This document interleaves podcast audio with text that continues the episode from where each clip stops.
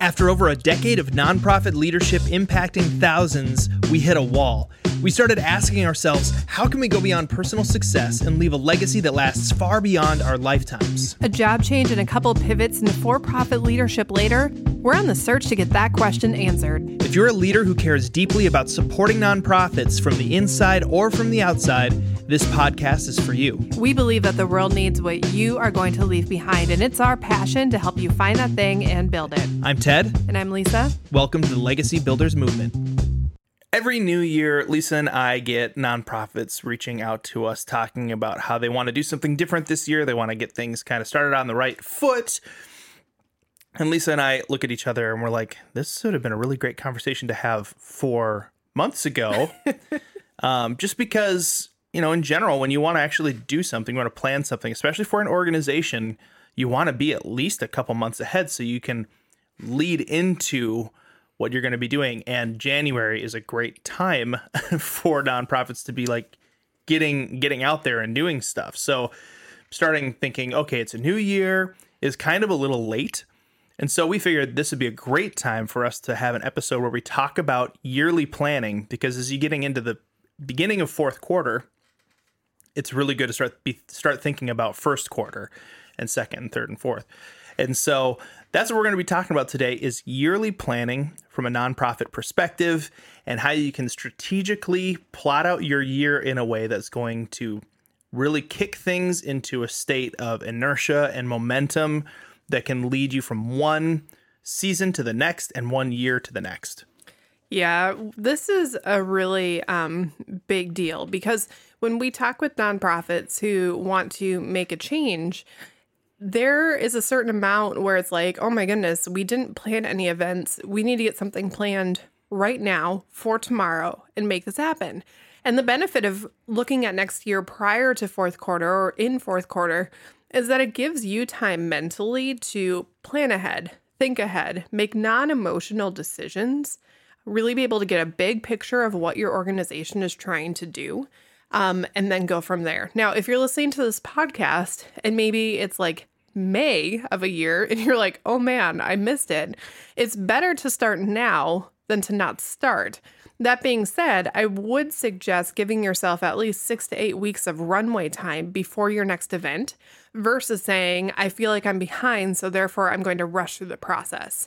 Um, simply because it'll give you the chance to really do this in a way that makes sense long term for your organization with a long term strategy in mind. So, with that, let's jump into some of kind of the key components that we always bring yeah, up. so first of all, we talk about events a lot. And I just want all of our listeners to understand events aren't necessarily uh, like a gala. Like an event could be a just a week that you know is going to be something that online you're, you're going to be pushing uh, along with everybody else who's connected to your organization. Like an event, we, we talk in the broadest terms we're talking about events because mm-hmm. different organizations, different nonprofits have different needs and different ways they relate to their communities. Yep.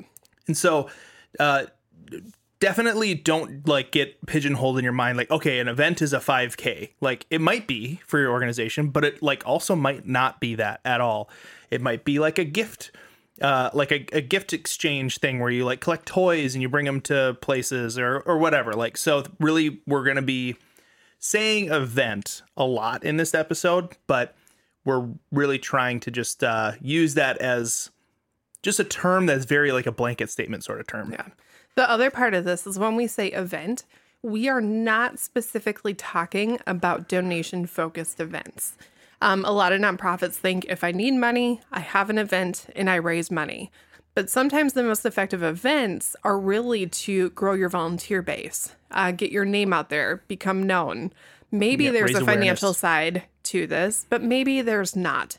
And that's okay. The thing is, it's having a big picture and understanding what the purpose of the event is. And part of that is understanding where you're at in the flywheel and maybe you're coming into a season where it doesn't make sense to have a financial event, but it makes more sense to raise awareness within the community or use an event to gain strategic partnerships with businesses or other nonprofits. Um, or maybe it's just we need some more volunteer roles and I have a bunch of people who want to volunteer. I think they're the right people, but I don't have any right actions for them to do. What can I create so that they can get involved and get vested as I'm building out more volunteer roles long term? So, depending on the needs of your organization, it's not always going to be a financial event. So, event is a super broad term, like Ted said. Um, it doesn't look a certain way and it doesn't always have the same goal Outcome, Um, right? or the same outcome. It's, So, so when we're talking about year planning, we're talking about a thing called tentpole marketing strategy. It's a thing where it's an idea where you imagine you have four tents over the course of the year, and at the at the middle of each tent, like a big circus tent, you got the tent pole, right? Like that is the climax of that event, right? So if it's a if it's a big like a gala that you're running, if you are doing that kind of event, that is the tent pole is the day of the gala. That is like the actual day. But if you notice, the rest of the tent kind of leads up to it and kind of comes down from it, right? So it's not just like, oops, we're having a gala and, and then we never talk about it again. Oops. Yeah, man. like galas happen on accident. um, but really, most nonprofits should probably have four tentpole events over the course of any given year, and there are good strategic times uh, for those. We're going to talk about those a little bit, but um, take those a little bit with a grain of salt too, because when we talk about where to put these events, it's really going to come down to what kind of organization are you? What what is your cause? How does that relate to your community? And how does that relate to the world? And what makes the most sense? Now we know that the term event can cover anything from a massive, like five thousand person gala down to a one on one conversation. Um, all of those are events. So what we're talking about are kind of like the big, bigger events for your nonprofit. Um, but if you're someone who maybe has like a weekly thing that you do in the community, those technically are events. They go on a calendar, but for the purpose of this, we're talking about um, kind of a standalone event that's kind of a big thing for the quarter that has a specific purpose that is pushing your organization forward. right So, event is incredibly broad. We want to keep it broad. I just don't want you thinking, well, I am going to the farmer's market to advertise in July because Right. that may or may not be it. Um, and so, just to bring it in just a little bit. in the church world it, you know a lot of times it's pretty it seems like it's pretty obvious what the events should be you got like a fall like back to school time is also like back to church time right for a lot of people who are out away over the summer and then you've got christmas and easter and then uh maybe some other day in there. I can't remember what is in the middle something in the summer. There's usually some, some kind of summer thing that they do but a lot of churches won't do like a big like come to church for this event in the summer. It's like we'll have like a big picnic or something like that right? And so, but we do want you to think a little bit more outside the box when you're thinking about events because it's not necessarily what you're uh, doing to host your. Uh, what am I trying to say here?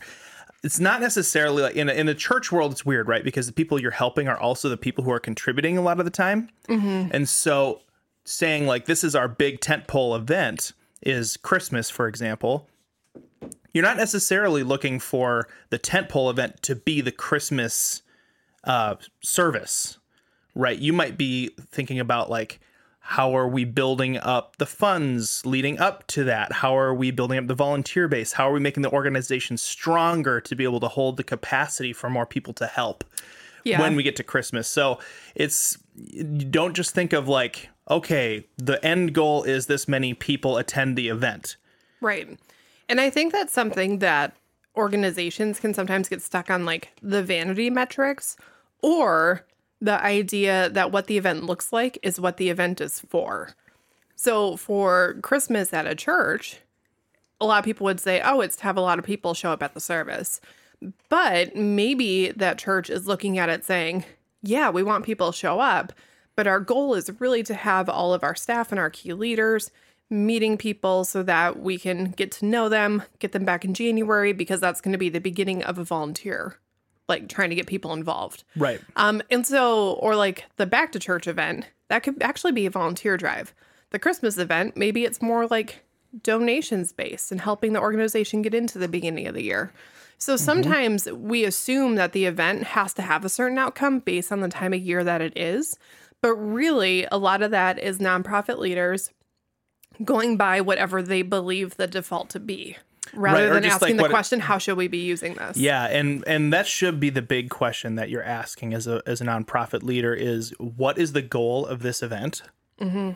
And the answer is never just to have a lot of people. Like there that's like the surface level, right? If you want Yeah. a lot of people at an event, why? Why do you want a lot of people there? Is it because you're trying to raise extra money this time? Are you trying to raise extra awareness? Are you trying to grow your impact in the community?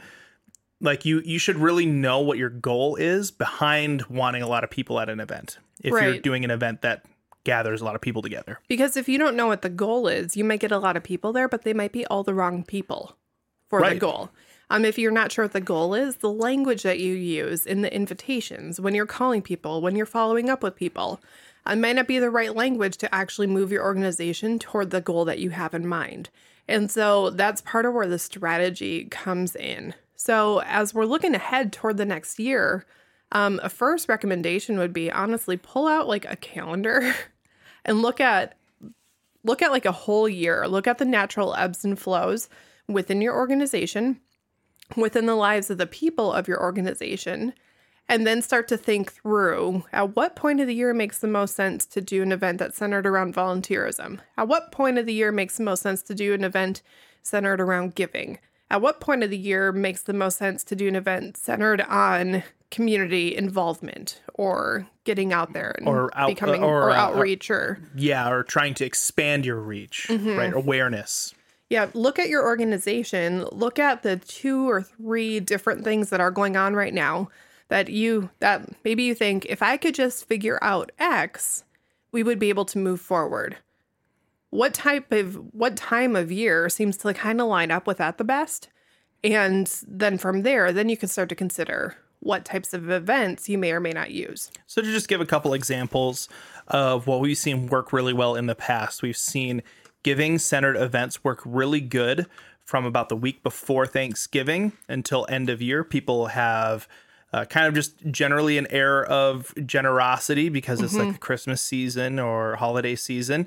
They they generally are feeling pretty good and happy. Some people are getting year end bonuses. Some people are looking for ways to kind of close out the year with a uh, a donation to help them with tax tax write-offs and stuff. So there are a lot of different reasons why end of the year is a really good financial event type thing if that fits with your organization and what you're trying to do. Yep.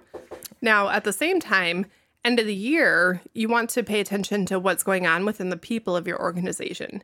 Um, trying to do a gala or a Christmas party could be a great time uh, between the end of November all through December time.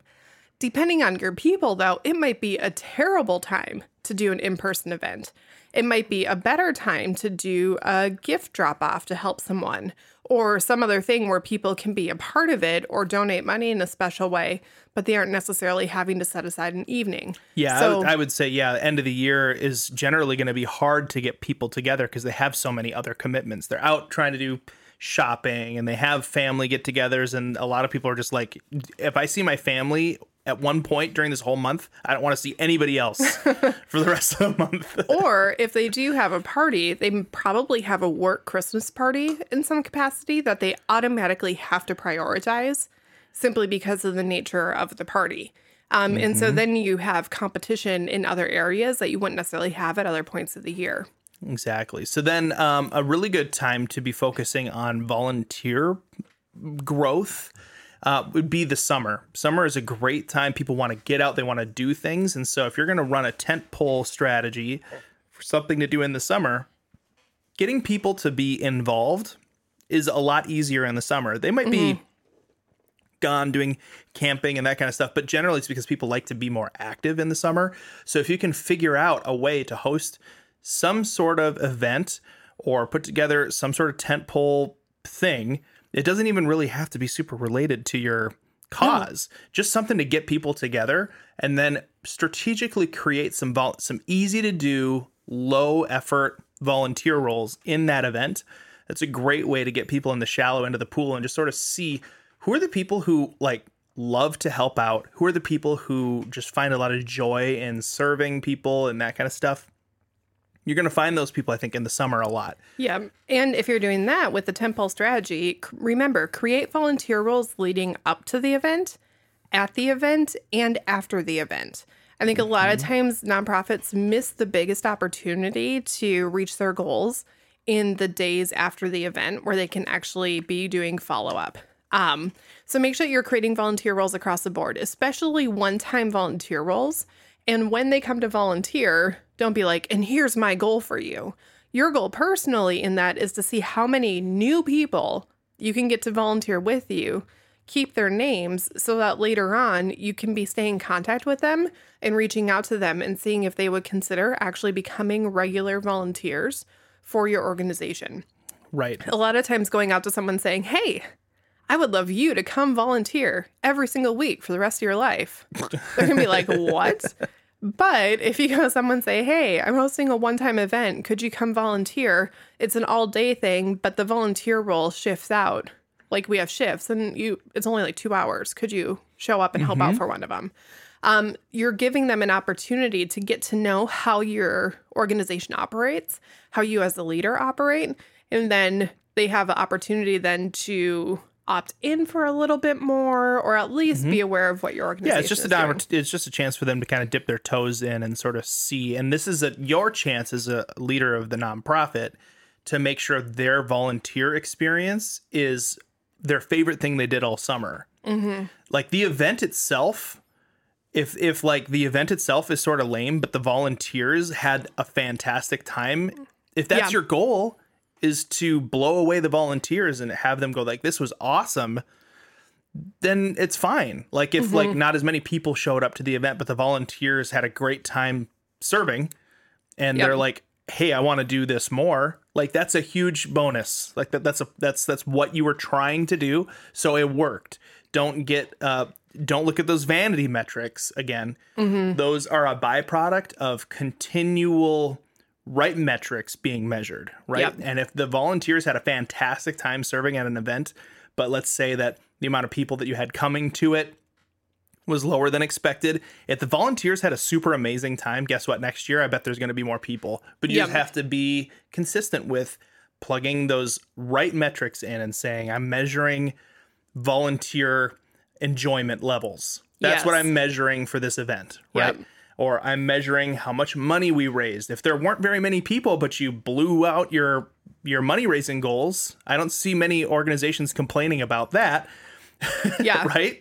And know your money raising goal. Is your goal to raise a large amount of money or is it to get the most number of people to donate, regardless of the dollar amount? Right. And I Um, would say I would say year end is a really good time to look for lots of smaller donations if you're if you're kind of like that sort sort of um because people aren't necessarily like I have ten thousand dollars to blow around Yeah, Thanksgiving like- time because they're thinking about all of the other Christmas. expenses for holidays. Yep.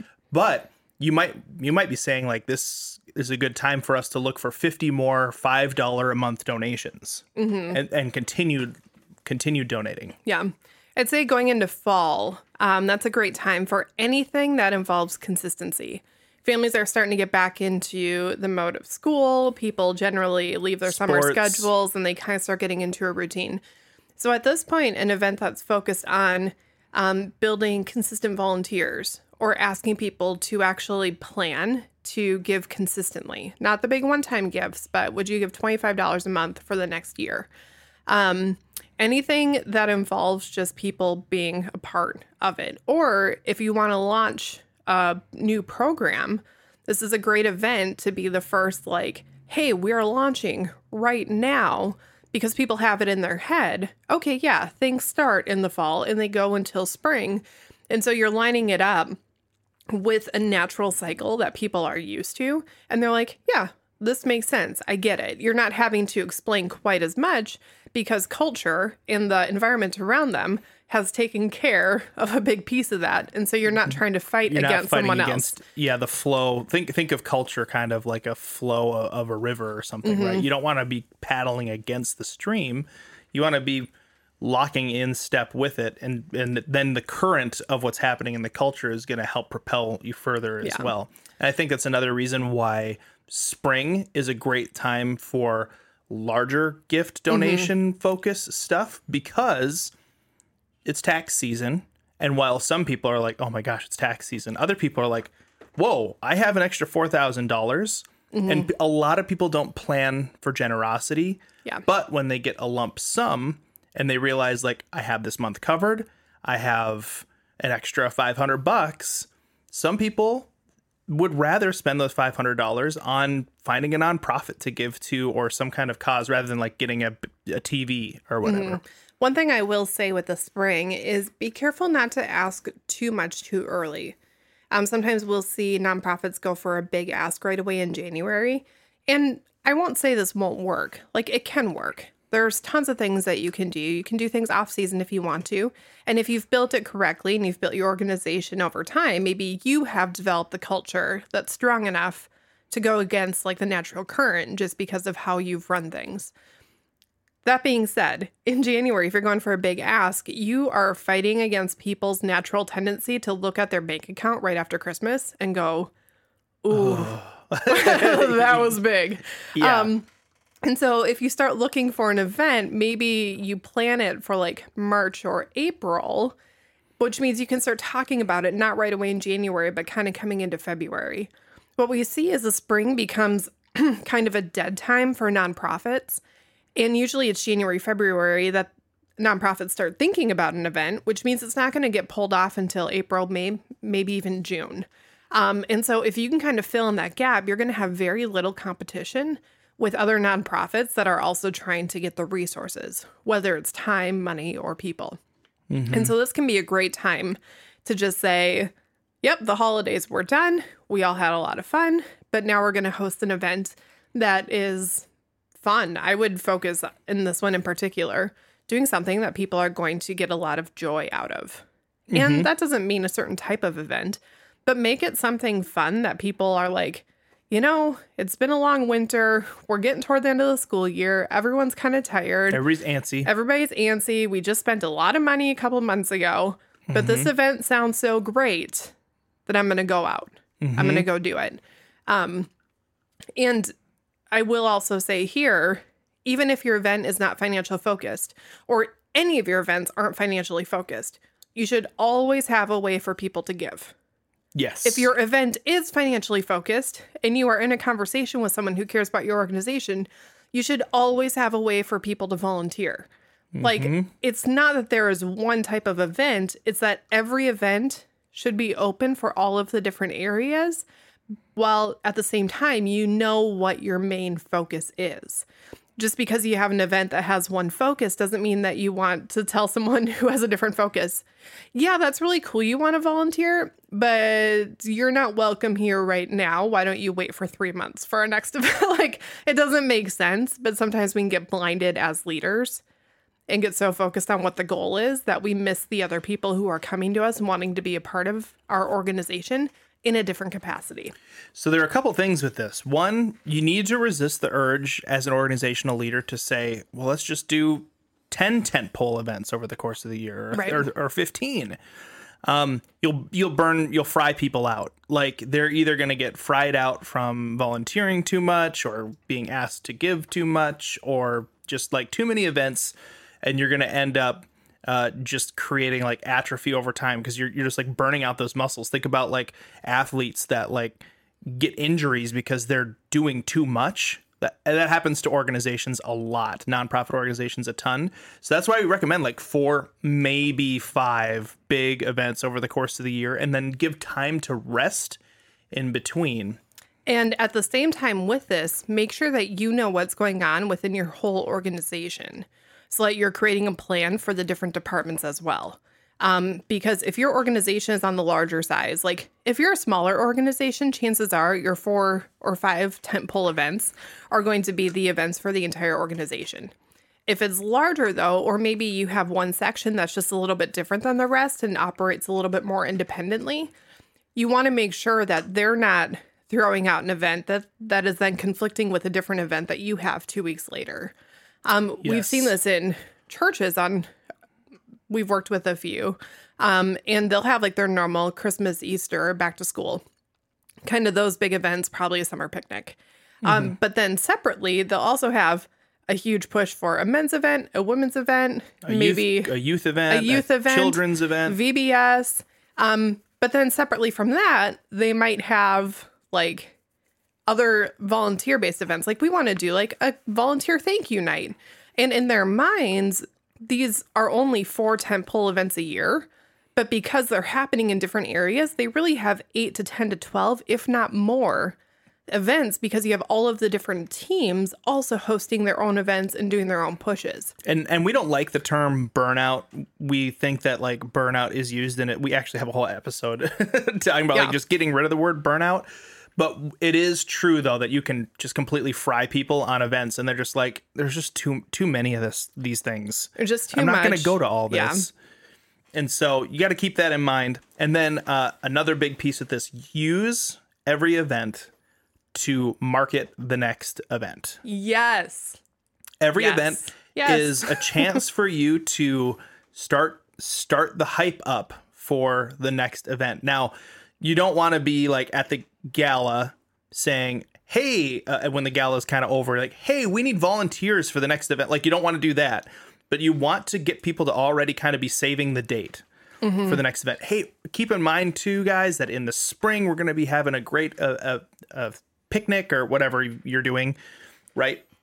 use that event you got you've got you have put on this amazing event people are having a great experience use that time to get people to say wow this was awesome i'm not going to miss the next one Right. And every event has a huge benefit that most people do not realize.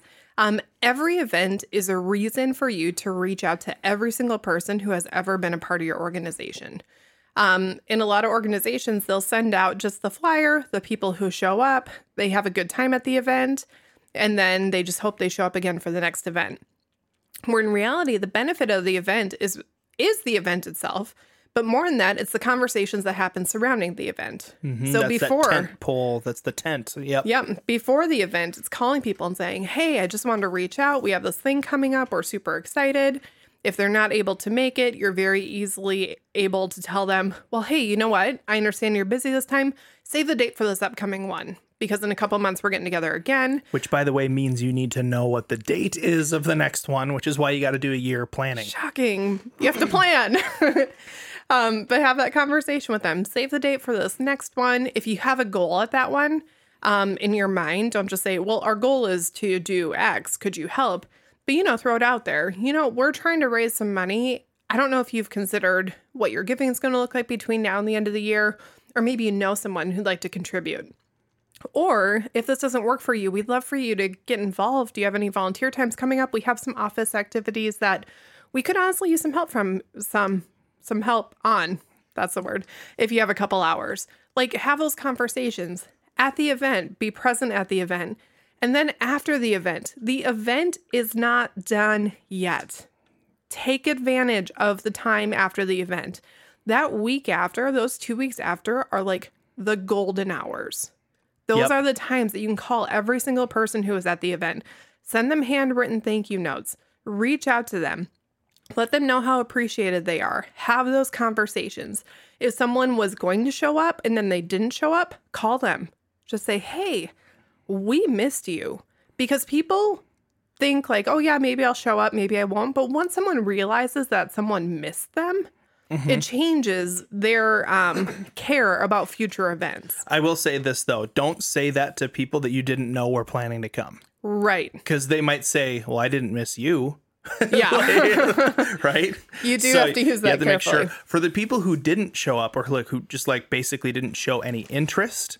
What you can do is keep those people in mind. You may not want to like directly connect uh, contact them with this kind of thing, but um, fear of missing out is a huge, huge motivator for people, and so make sure to celebrate what happened at the event in a public way later on, so that like for example if you're able to get some video or something of the event that you can post on social media or you know if you're a church you can play it on a weekend coming up or whatever just to say like hey you know three weeks ago remember we did this thing? It was so much fun. For those of you who weren't able to make it uh, we just want to give you guys a little taste of what it was like and what we were able to accomplish you show it off a little bit people celebrate it and the people who didn't prioritize it are thinking oh i should plan to be at the next one that looked like an awesome time And make sure that you celebrate what happened, even if your expectations weren't met.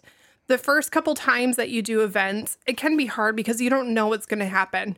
Um, it's like starting a new business and someone's like, What's your goal five years from now? And you're like, I don't know. What goals should I have? The first time you run an event, you can write down goals or have an idea, but until you get into the rhythm of it and then grow as a leader so that your events can grow over time, it can just be really hard to know. Um, but even if an event didn't go the way that you were expecting, celebrate the event, celebrate the people who were there. Yep. Um, the issue that I've seen is let's say a nonprofit was trying to raise $10,000 and at an event they raised $8,000. Um, sometimes the leader will be like, you know what? Like, we didn't hit the $10,000 mark, but we raised $8,000. Or they'll say, we only raised $8,000, but it was fun. But they'll say it in a way that lets Devalues. everyone around them know We lost. we lost. Two, it's kind of good you didn't come because you weren't part of the losing team. And three, for all you people who did show up and contribute, you weren't enough. Right. It sends all of the wrong message. And this isn't about changing your goal. If you had a goal and you publicly stated, we're trying to raise $10,000 and you rose and you managed to raise $8,000, it's still a, I'm super excited. Yeah, we were going for eight for $10,000, but you guys, $8,000. Do you know how much of a difference this is going to make? Yep, we're and then you so tell the excited stories. That Yep. we're going to be able to help this family and this person and do this thing. And we're just going to continue to grow and continue moving forward. Thank you all so much for being a part of this. Yeah, as a nonprofit leader, you really have to develop an ability to celebrate the small. Think about uh, Scrooge McDuck, right? He had his first dime uh, on uh, the wall in his in his room, and and then he had like this huge giant, uh, you know, vat full of coins that he would go swimming in, right? But he treasured that me first time, you know. and um, as a nonprofit leader, you have to learn how to celebrate those little stories because that's what leads to the big impact. Yeah. Now, I will say you might hear $10,000 and $8,000. Well, why wouldn't someone celebrate $8,000? If your goal was $10,000 and you raised $2, you better celebrate that. If your mm-hmm. goal was to get 100 new volunteers and three people offered to volunteer one time each, that is worth celebrating. Mm-hmm. Every single contribution is worth celebrating.